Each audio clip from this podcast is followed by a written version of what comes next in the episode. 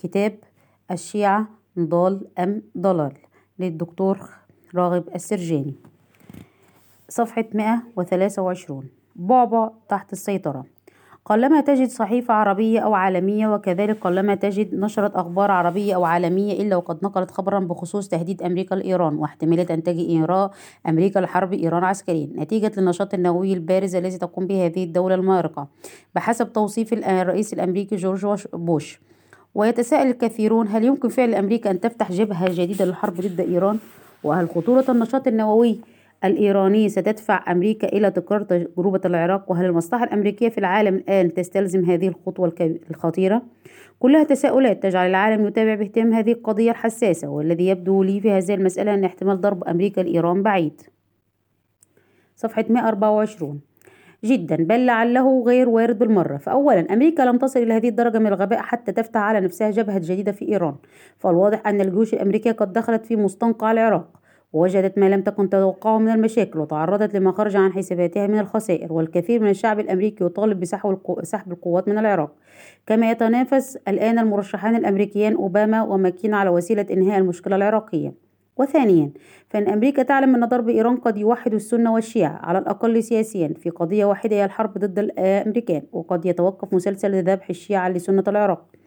وهذا قد يتعب الأمريكان كثيرا لأن المقاومة الحقيقية في العراق هي مقاومة سنية وقد ترفع إيران يدها عن مساعدة شيعة العراق مما يرجح كفة السنة هناك. وهذا لا شك سيؤثر سلبا على الوجود الأمريكي. ثالثا تجربة أمريكا الوحيدة في إيران سنة 1980 ميلاديا لتحرير الدبلوماسيين الأمريكيان المحتجزين من قبل شباب الثورة الإيرانية. كانت تجربة سلبية وفقدت فيها أمريكا جنودا وطائرات وموقفا سياسيا وطبيعة إيران الجبلية والصحراوية قد تصعب على أمريكا أخذ قرار عسكري ضد هذه البلد. صفحة 125 الصواريخ البالستية الإيرانية. اختبرت اختبرت إيران تسع صواريخ طويلة ومتوسطة المدى تصل إلى إسرائيل والقواعد الأمريكية في الخليج بينها, بينها شهاب ثلاثة الجديد.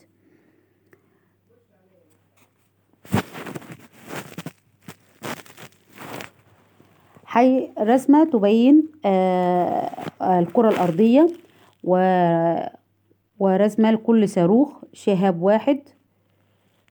المدى بالكيلومتر ميتين وتمانين كيلومتر شهاب إثنان. خمسمية المدى خمسمية كيلومتر شهاب ثلاثة واحد فاصل ألف ثلاثمائة وخمسون كيلومتر المدى.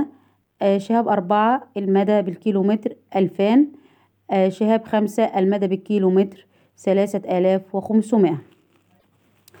صفحة مائة وستة وعشرون. ورابعا ليس من السهل أن تأخذ دولة قرارا بمهاجمة دولة نووية وأمريكا تعلم أن النشاط النووي الإيراني ليس وهميا كالذي كانت تتهم به العراق. ومن ثم فضرب هذا البلد لابد أن يحمل خطورة وصول رأس نووي إلى مكان حساس بالنسبة لأمريكا. ولا ننسى أن قطر تحوي أكبر قاعدة عسكرية أمريكية في الشرق الأوسط. كما أن اليهود في فلسطين ليسوا بعيدين عن إيران فضلا عن التواجد الأمريكي المكثف في العراق والكويت. وخامسا أن التاريخ الحديث والقديم لم يحمل أي خطورة لدولة الشيعية على الدولة على الدول غير المسلمة المحاربة للمسلمين. وليس من المعتاد أن تكشر هذه الدولة أنيابها في وجه هؤلاء المعتدين إلا إذا تعرضوا لها شخصيا حيث يصبح القتال من أجل البقاء. وعادة ما تبقي في هذه الدولة الشيعية قوتها الحرب الدول السنية المجاورة. فالدولة البوهية الشيعية لم تحارب الدولة البيزنطية النصرانية القريبة إنما حاربت الخلافة العباسية السنية. والدولة العبيدية الشيعية المسماة زورا بالفاطمية لم تحارب الصليبيين في شمال الأندلس بل تعاونت معهم لحرب دولة عبد لدولة عبد الرحمن الناصر السنية في جنوب الأندلس. والدولة العبيدية الشيعية في مصر لم تحارب الصليبيين عند غزوهم للشام وفلسطين بل عرضت عليهم التعاون لضرب السلاجقة السنة في هذه المناطق وعرض عليهم تقسيم هذه المناطق السنية بينهم. والدولة الصفوية الشيعية لم تحارب فرنسا وإنجلترا وإنجلترا وروسيا بل حاربت الدولة العثمانية السنية. صفحة 127 والدولة الإيرانية الشيعية لم تحارب روسيا الملحدة بل كانت تخطف المجاهدين الأفغان ولم تحارب أمريكا أو اليهود بل حاربت العراق ثماني سنوات. كل هذا التاريخ يرجح أن إيران لن تتطوع بحرب ضد اليهود أو الأمريكان إلا إذا حدث غزو لأرضها.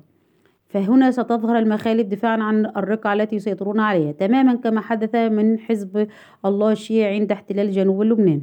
وسادسا رأينا منذ عدة شهور أن أحمدي نجاد الرئيس الإيراني عندما زار العراق فإنه زارها تحت حماية أمريكية مما يؤكد أن العلاقات ليست بالسوء الذي تصفه وسائل الإعلام.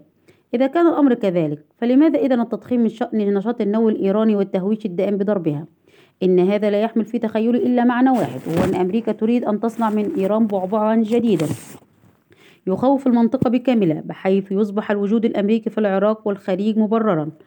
أي أن إيران ستقوم بالدور الذي يقوم به صدام حسين قبل ذلك حيث حرصت أمريكا على صفحة 128 على إبقاء في مكانه دون أذى ثلاثة عشر عاما كاملة حتى يقبل الجميع بوقود الحامل الكريم أمريكا لتحفظ البلاد الإسلامية من شرور صدام. ثم انتهى دور صدام وضعفت قوته إلى الدرجة التي لم يعد فيها مخيفا لغيره فكانت تمثيلية أسلحة الدمار الشامل ثم القضاء عليه واحتلال العراق.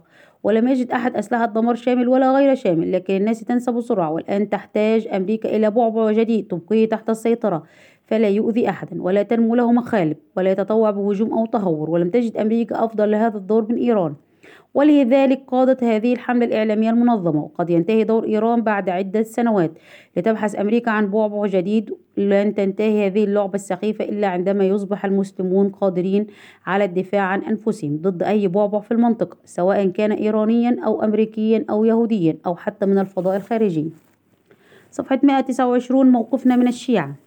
يتفنن بعض الإعلاميين في إيهام المسلمين أن قاصمة الظهر هي فتح ملف الشيعة على أساس أن المسلمين سنة وشيعة وأن الحديث عن هذه المشكلة سيقسم الأمة الإسلامية إلى نصفين. وهذا الكلام خطأ من وجهين. أما الأول فهو أن الشيعة لا يمثلون من كيان الأمة الإسلامية إلا أحد عشر بالمئة فقط أي مئة وخمسون مليونا من مستوى مئة وخمسون مليون على مستوى العالم. ومن الظلم البين للأمة الإسلامية أن تتنازل عن ثوابتها من أجل الحفاظ على بقاء هذا العدد القليل داخل الكيان المسلم دون أن يطالب هؤلاء الشيعة بالالتزام بضوابط الأمة الإسلامية العقيدية والأخلاقية والتاريخية والسياسية. وأما الوجه الثاني فهو ما ذكرناه في مقال سابق بعنوان خطر الشيعة من أن الفتنة ليست نائمة ونحن نحاول إيقاظها ولكن واقع الأمر أن الفتنة مشتعلة بل شديدة الاشتعال وآثارها تغلي في أكثر من بقعة من بقاع العالم الإسلامي. وفي مقدمتها العراق فما الذي يجب أن, أن يجب أن نفعله؟ ونحن نشاهد هذا النزيف المستمر دماء المسلمين السنة هناك وهذا التضييع السافر لمقدرات دولة كبيرة وهذا الإعداد الواضح. صفحة 130 لتهديد بلاد أخرى قريبة وبعيدة من دولة إيران الشيعية. إننا نتكلم لنفهم جذور المشكلة. ومن ثم يمكن عندها أن نطرح حلولا منطقية. أما بدون دراية للنشأة والجذور والمفاهيم والمناهج والأهداف والطموحات فكيف لنا أن نتبرع برأيي لحل المشكلة؟ ولقد أبرزنا في مقالنا خطر الشيعة طرفا من خطر الشيعة المعاصرين على حاضر الأمة الإسلامية. وذكرنا على وجه التحديد خمسة أمور خطيرة يكفي كل واحد منها كمبرر لفتح هذا الملف وبقوة. وهذه الأمور الخمسة هي أولا الهجوم المستمر من الشيعة على الصحابة حتى صار هذا الأمر وكأنه هو الأساس في الدين عندهم وبغض ظاهر جلي تجاوز الحدود حتى أننا في موقعنا الإلكتروني www.islamstory.com نتلقى بشكل دائم تعليقات تفيض بالكراهية والجحود من الشيعة على المقالات الخاصة بأبي بكر وعمر وعثمان وعلى المقالات الخاصة بعموم الصحابة. إذ مجرد رؤية اسم صحابي يمثل للشيعة حساسية كبيرة ورد فعل عنيف. فكيف السكوت على مثل هذا التجني؟ وذكرنا أن السكوت عن هذه الرذائل هو تضييع للدين لا يجوز لنا أن نفعله. ثانيا خطر التشيع في بلاد العالم الإسلامي سواء التشيع المباشر وتغيير العقيدة أو انتشار الفكر الشيعي دون معرفة أن هذا يعني التشيع. صفحة 131 ثالثا إزهاق أرواح الآلاف المؤلفة من أهل السنة في العراق. رابعا التهديد المباشر بالسيطرة العسكرية والسياسية والاقتصادية على دولة العراق وخدمة المصالح الأمريكية بهذا التوجه. خامسا التهديد المباشر لدولة المنط... لدول المنطقة غير العراق. وذكرنا أمثلة من تهديد الشيعة الإمارات والبحرين والسعودية. ولا ندري هل المصلحة هي السكوت حتى تضيع هذه البلاد أم الحركة الإيجابية السريعة لحفظ أمنها وأمانها. كانت هذه أمور خمسة فضلنا في الحديث فصلنا في الحديث عنها في مقالنا خطر الشيعة وندعو القراء إلى قراءة هذا المقال بشيء من التركيز لخطورته كما ندعوهم إلى قراءة المقالين السابقين له وهم أصول الشيعة وسيطرة الشيعة حتى نأخذ فكرة كاملة عن الموضوع. لكن هل هذه الأمور الخمسة هي كل شيء؟ والإجابة المؤسفة لا. فخطورة الشيعة أكبر من ذلك ومراجعة التاريخ تثبت أن تدهور الأوضاع قد يكون أبعد من التخيل. فلقد احتل العبيديون الشيعة الإسماعيلية مصر وظلوا أكثر من 200 سنة متصلة وهو شيء لم يكن أكثر المتشائمين يتوقعوا. لكن حدث كما نعلم ومن هنا كان التنبيه على هذه الخطورة أمرا لازما وحتميا. ولنكمل الآن معا ما ذكرناه من أخطار للشيعة في زماننا المعاصر. صفحة 132 سادسا التقارب الإيراني السوري وخطورته. يظهر لنا بوضوح التقارب الشديد بين إيران وسوريا ووجه الخطورة في ذلك هو الوضع الخطير الذي تعيشه سوريا حيث تحكم منذ ما يقرب من أربعين سنة بالنصيريين المعروفين بالعلويين وهم ينتمون إلى مؤسس مذهبهم أبي شعيب محمد بن نصير البصري سنة 270 هجريا الذي ادعى النبوة والذي ادعى أن عليا هو الله تعالى الله عما يقولون علوا كبيرا ومع أن طائفة النصيريين في سوريا لا تمثل أكثر من عشرة بالمئة من السكان إلا أنهم يسيطرون على الحكم تماما ويفتحون المجال واسعا للتشيع في الدولة. ومن ثم فاتصال ما يسمى بالهلال الشيعي من إيران إلى العراق إلى سوريا إلى لبنان يمثل حاجزا خطيرا في الأمة الإسلامية يعزل شرقها عن غربها وينظر بتوسع قد لا نتخيل أبعاده. سابعا هناك أمر خطير جدا يحتاج منا إلى وقفة حاسمة الآن ولا يجوز لنا أن نؤجل الحديث عن هذا الملف إلى وقت آخر. وفتنة المسلمين السنة برموز الشيعة الكبرى وخاصة زعيم الحزب حزب الله اللبناني حسن نصر الله ورئيس إيران أحمد نجاد وليس من جدال أن الموقف المعلن من هذين الرمزين تمثل فتنة لكثير من من المسلمين السنة خاصة في ظل غياب رموز موازية من زعماء الدول الإسلامية والمحسوبين على على السنة.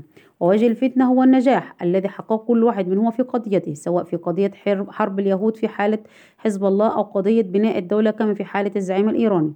صفحة 133 ومن هنا وجب علينا أن نلفت انتباه أنظار المسلمين السنة أن تحقيق النجاح في قضية من القضايا لا يعني صحة العقيدة وسلامة المنهج. ومن ثم فلا يمكن أن نتغاضى عن كل شيء لكون الرجل قد حقق نجاحا في أمر ما.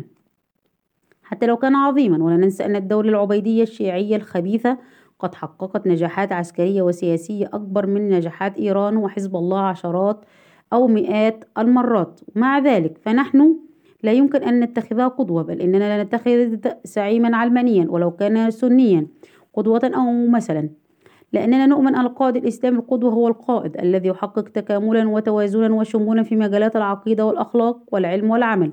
ويكون الجهاد في سبيل الله ونصرة لدين الله الصحيح وإرساء للشريعة الإسلامية دون تحريف وتبديل. ودعوني أوجه رسالة إلى الذين يحلمون بأن يحكمهم زعيم شيعي. ولو كان معتدنا أقول لهم هل ستقبلون عندها الإيمان بالأئمة الإثنى عشر الذين يدعون يدعون إليهم هؤلاء؟ وهل سنقبل عندها بالتخلي عن تاريخ الصحابة ومذاهبنا الفقهية وكتب السنة التي نثق بها؟ وهل نتوقع عند زعامة أحدهم أن تصبح مناهج التعليم على طريقنا أم على طريقة الشيعة؟ صفحة 134 لقد أقام إسماعيل الصفوي دولة قوية جدا في إيران وبناها بشكل باهر من حيث الإدارة والتنظيم.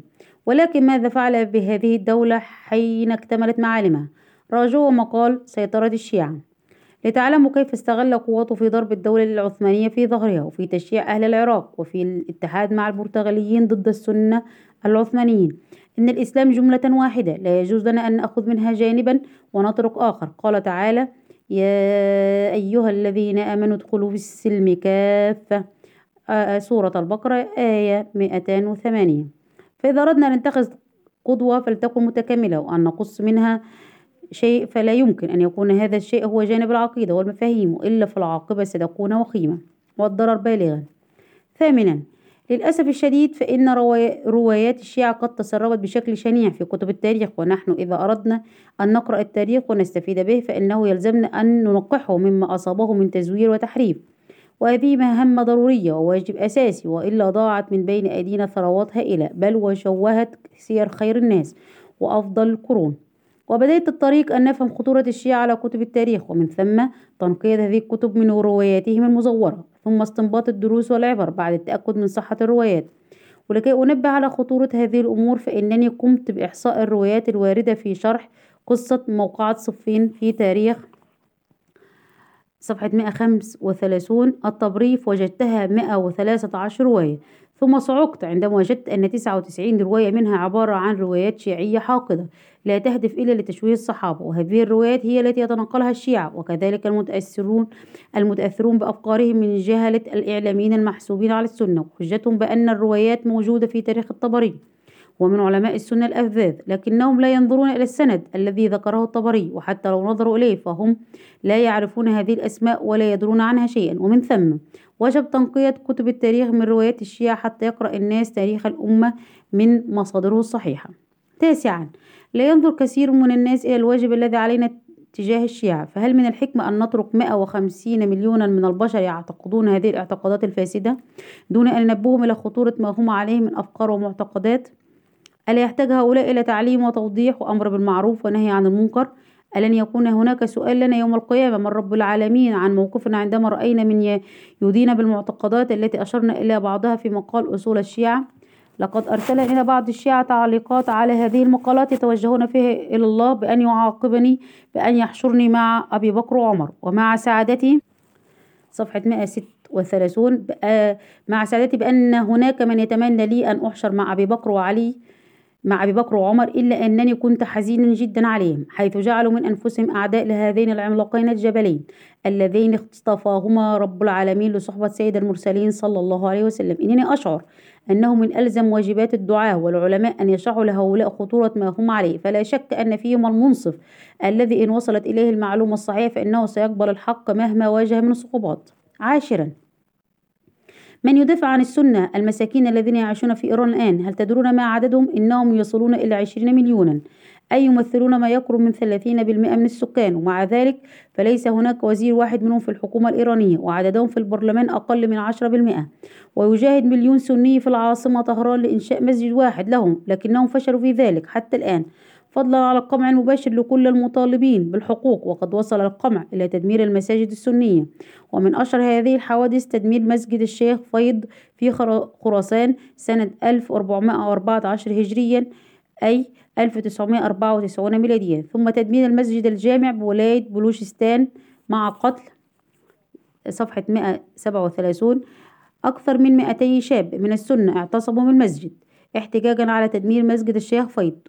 وغني عن الذكر والبيان أن مناهج التعليم التي يدرسها عشرون مليونا من السنة في, في إيران لا تتوافق مع عقائد السنة ومبادئهم إنما هي على أفكار الشيعة وبدعهم. إنها للأسف الشديد أزمة كبيرة يعيشها السنة في إيران وكلنا يرى أنهم لا بواكي لهم. فهل نسكت جميعا عن مشاكلهم ومشاكل السنة في العراق أم نتكلم لعل الله عز وجل أن ينقذ قلبا يستطيع أن يفعل شيئا؟ إن هذه هي بعض أخطار الشيعة التي تظهر لنا فتلك عشرة كاملة. هل يرى إخواني وأخواتي أن من الحكمة أن نسكت؟ هل يرى المتعقلون من المحللين أن أضرار الكلام أكبر من أضرار الواقع الذي نعيشه؟ بالفعل والذي عددنا في هذا المقال والمقال الذي قبله عشرة منها ومع ذلك فليس الهدف من وراء هذه المقالات أن نحمل سلاحا صفحة 138 ونواجه به شيعة إيران أو العراق أو سوريا أو لبنان وليس الهدف من هذه المقالات أن نستنتج, نستنتج أن خطر الشيعة أكبر من خطر اليهود. إنما نهدف من هذه المقالات أن نفهم الأوضاع على حقيقتها وعندها يتفق العقلاء من أهل السنة على الموقف الأحكم والأنسب بعد معرفة الحقائق. إن الملايين ممن يتطوع بإبداء الرأي في كثير من المشاكل المعقدة لا يعرف شيئا البتة عن القضية التي تكلم فيها إنما يتكلم من منطلق العاطفة فقط ويستر أحلامه على أنها حقائق سيتجه المخلصون إلى تطبيقها. إذا بعد هذه المعلومات الدامية ما هو موقفنا من ملف الشيعة؟ أولا يرى جمهور العلماء أن عموم الشيعة الاثنى عشرية مسلمون ولكنهم مسلمون منحرفون. مبتدعون. ومن ثم فإنهم يجرون علي عليهم أحكام الإسلام بشكل عام من حيث التجا... من حيث التزاوج والميراث والدفن والقضاء والطعام وسائر المعاملات. ومن ثم أيضا يسمح لهم بالحج والعمرة ودخول الأراضي المقدسة المحرمة على غير المسلمين. لكن كل هذا لا يلغي شدة الانحراف الذي هم عليه والذي يحتاج إلى إصلاح وتقويم بل يحتاج إلى أحكام وقوانين. وهذا مجال أسهم فيه علماء الأمة بكثير من التفصيلات ليس المجال يسمح بشرحها. ويرى جمهور العلماء أيضا أن هناك من طوائف الشيعة من يكفر صفحة 139 وعلى رأس هذه الطوائف مثلا الإسماعيلية والنصيرية وغير ذلك من المذاهب الملحدة. ثانيا بناء على هذا على هذا الانحراف الشديد الذي تعانيه المناهج الشيعية فإننا نستطيع أن نقطع باستحالة التقريب العقائدي والفقهي بينهم وبين المسلمين السنة فالشيعة ليست مذهبا من المذاهب كما يعتقد البعض إنما هي انحراف عن الطريق المستقيم وأي تقريب بين الطريق المستقيم وبين الانحراف ما هو إلا انحراف أيضا ولكن بدرجة أقل وهذا, لي وهذا ليس مقبولا البتة في الشريعة الإسلامية. وهل يعني التقريب أن تقبل بسب بعض الصحابة دون غيرهم؟ وهل يعني التقريب الإيمان ببعض الأئمة الاثنى عشر دون غيرهم؟ وهل يعني التقريب الأخذ عن البخاري ومسلم وترك الترمذي وأبي داود وهل يعني التقريب أن نحل زواج المتعة في بعض الظروف؟ وهل يعني التقريب التغاضي عن اضطهاد بعض السنة في إيران والعراق بلبنان والعراق واللبنان وسوريا وعدم التغاضي عن اضطهاد الآخرين؟ إن الطريق يا إخواني وأخواتي مسدود مسدود. وأي محاولات للتقريب العقائدي والفقهي بين الشيعة والسنة ما هي إلا محاولات لتبديل الدين وتحريفه؟ وهذا ما لا ينبغي أن نسعى إليه. ويراجع الجميع مواقف العلماء الذين سعوا إلى التقريب في فترة من فترات حياتهم ثم اكتشفوا استحالة ذلك مع كثرة المحاولات صفحة 140 ولعلنا نخص بالذكر هنا العلامة السوري الكبير الدكتور مصطفى السباعي رحمه الله والذي أعلن في كتاب السنة ومكانتها في التشريع الإسلامي. فشل كل هذه المحاولات بل قال بالحرف الواحد كأن المقصود من دعوة التقريب هي تقريب أهل السنة إلى مذهب الشيعة. كما صار في الطريق نفسه ووصل إلى النتيجة نفسها العلامة الجليل الدكتور يوسف القرضاوي حفظه الله. ثالثا لا ينبغي أن نقف عند مرحلة الإنكار على عقائد, عقائد الشيعة ومناهجهم بل ينبغي أن نحصن أهل السنة بالعلم النافع الذي يحفظهم من السقوط في هاوية المعتقدات الفاسدة. وعلى العلماء والدعاء أن ينشطوا بشكل كبير في تعريف أهل السنة بدينهم الصحيح وقصة الرسول صلى الله عليه وسلم والصحابة الأجلاء كما ينبغي أن نستفيد من التراث التاريخي الهائل الذي تمتلكه الأمة. وليعلم الجميع أن الأمة التي لا تحسن قراءة تاريخها لا تستطيع صياغة مستقبلها. رابعا صفحة 141 لا بد أيضا ألا نخجل أو نخاف من طرح الشبهات التي يثيرها الشيعة هنا وهناك ولا ينبغي لنا أن نضع رؤوسنا في التراب ظنا منا أن السكوت عن الكلام. في ملف الشيعة سيخرس الألسنة بل لابد أن نتكلم فيها وبشجاعة فالمسألة مسألة عقيدة والقضية قضية تقويم انحراف وتعديل السلوك. ومن هنا فيجب علينا طرح القضايا التاريخية المعقدة التي يلج فيها الشيعة بضراوة وأن نشرح هذه القضايا من منظورنا الإسلامي الصحيح كما يجب توضيح حب أهل السنة لآل البيت وتقديرهم لهم وأن الوهم الذي يسيطر به الشيعة على أذهان الناس من كونهم يعظمون أهل البيت بشكل أكبر هو وهم كاذب. وإلا فكيف يرضى آل بيت رسول الله صلى الله عليه وسلم بتحريف منهج رسول الله صلى الله عليه وسلم؟ خامسا ينبغي أيضا أن نتوجه إلى الشيعة بالدعوة الصادقة والنصيحة المخلصة أن يعودوا إلى التحقيق العلمي النزيه ليقرأوا تاريخهم وعقائدهم ليتبينوا أن سند الروايات عندهم في غاية الضعف والانقطاع وأن الكثير من مناهجهم وأفكارهم قد وضعت في القرن الثالث الهجري ولم يكن لها أصل قبل ذلك. ونحن على يقين أن المخلص منهم سيهديه الله عز وجل إلى الطريق القويم وما ذلك على الله بعزيز. سادسا على, الدو على الدول العربية والإسلامية بل على الجاليات المسلمة في البلاد الغربية أن تحذر حذرا شديدا من خطورة التشيع الذي ينمو بشكل متزايد. وكما وضحنا فإن هذا التشيع هو انحراف عن جاد صفحة 142 الصواب ومن هنا كان ينبغي الانتباه الشديد لهذا الأمر خاصة في البلاد التي تتعرض للتشيع بشكل مكثف مثل البحرين والإمارات والسعودية والأردن. سابعا. على المسلمين السنة في نقاط التماس في العراق وإيران ولبنان أن يأخذوا حذرهم وأن يوحدوا كلمتهم وأن يتواصلوا مع إخوانهم من أهل السنة في العالم الإسلامي وأن يتكاتفوا في حماية أنفسهم من المخاطر التي يتعرضون لها وأن ينشطوا في الجانب الإعلامي الذي يشرح حالتهم ويبين أوضاعهم ويسهل مساعدتهم. ثامنا لا نمانع من إمكانية التعايش السلمي بين السنة والشيعة وعدم تعدي ظرف طرف على طرف. بل عدم الدخول في المناطق الملتهبة من الصراع الفكري والعقدي على أن يكون هذا متبادلا بين الطرفين ولا يكون هذا يعني إعطاء كل الحقوق للشيعة في العراق مع تهميش السنة سواء في العراق أو إيران. تاسعا التقارب السياسي بين بعض الجماعات السياسية السنية والشيعية في بعض الأمور أمر وارد ولكن مع الحذر الشديد من حدوث انهيار التقارب كما هو المعتاد في التاريخ لمثل هذه العلاقات. كما ينبغي الحذر التام من أي تنازل عن مبدأ عقائدي أو شرعي. في سبيل هذا التقارب وليكن هذا التقارب مشروطا بظروف خاصة ومصالح مشتركة معينة ولا يكون مطلقا حتى لا يحدث بلبلة في الصف واضطرابا في الفهم. صفحة 143 عاشرا. دعوة إلى حكام المسلمين أن يكونوا على قدر المسؤولية الضخمة الملقاة على عاتقهم فإن المسلمين السنة ما لجأوا إلى دعاوى التقريب وانبهروا بالأمثلة الشيعية إلا لغياب الحكام المسلمين عن الساحة. ولقد رأينا مدى التعاطف السني مع أردوغان في موقفه من اليهود ومن رئيس وزراء الدنمارك للدلالة على احتياج الشارع السني لرمز يقفون وراءه. فأسأل الله العظيم أن يريكم الحق حقا ويرزقكم, ويرزقكم اتباعه وأن يريكم الباطل باطل ويرزقكم اجتنابه. كانت هذه هي النقطة العاشرة في رؤيتنا لهذا الملف الخطير فتلك, فتلك عشرة كاملة. وأنا على يقين أن هناك العشرات والمئات بل الآلاف من الأسئلة التي لم نتمكن من الإشارة لها. في هذه المقالات العاجلة ولكننا نهدف إلى فتح الأبواب فقط وتوضيح الرؤية. أما التفسير والشرح والاستقصاء والحظر فإننا نحتاج إلى دراسات وبحوث. نسأل الله أن يوفق علماء المسلمين إلى القيام بها وتبنيها لعموم الناس. بسم الله الرحمن الرحيم. حتى لا تكون فتنة ويكون الدين كله لله. الأنفال آية 39 حفظ الله أمة الإسلام من كل سوء وأنار طريقها المستقيم ورزقها من الخير كله. عاجله وآجله. ونسأل الله أن يعز الإسلام والمسلمين. صفحة 144 الخاتمة. هل شفيت غليلكم في هذا الموضوع؟ وهل علمتم كل ما تريدون أن تعلموه. في مسألة الشيعة؟ أنا شخصيا لا أعتقد. فالمسألة متشعبة ومعقدة جدا وما أكثر الكتابات الموجودة الآن من كبار المؤلفين والسياسيين والعلماء التي تناقش هذه المسألة وهذا كله قد يحدث تشويشا عند القراء فتتلاحق الأسئلة في أذهانهم وما الحل؟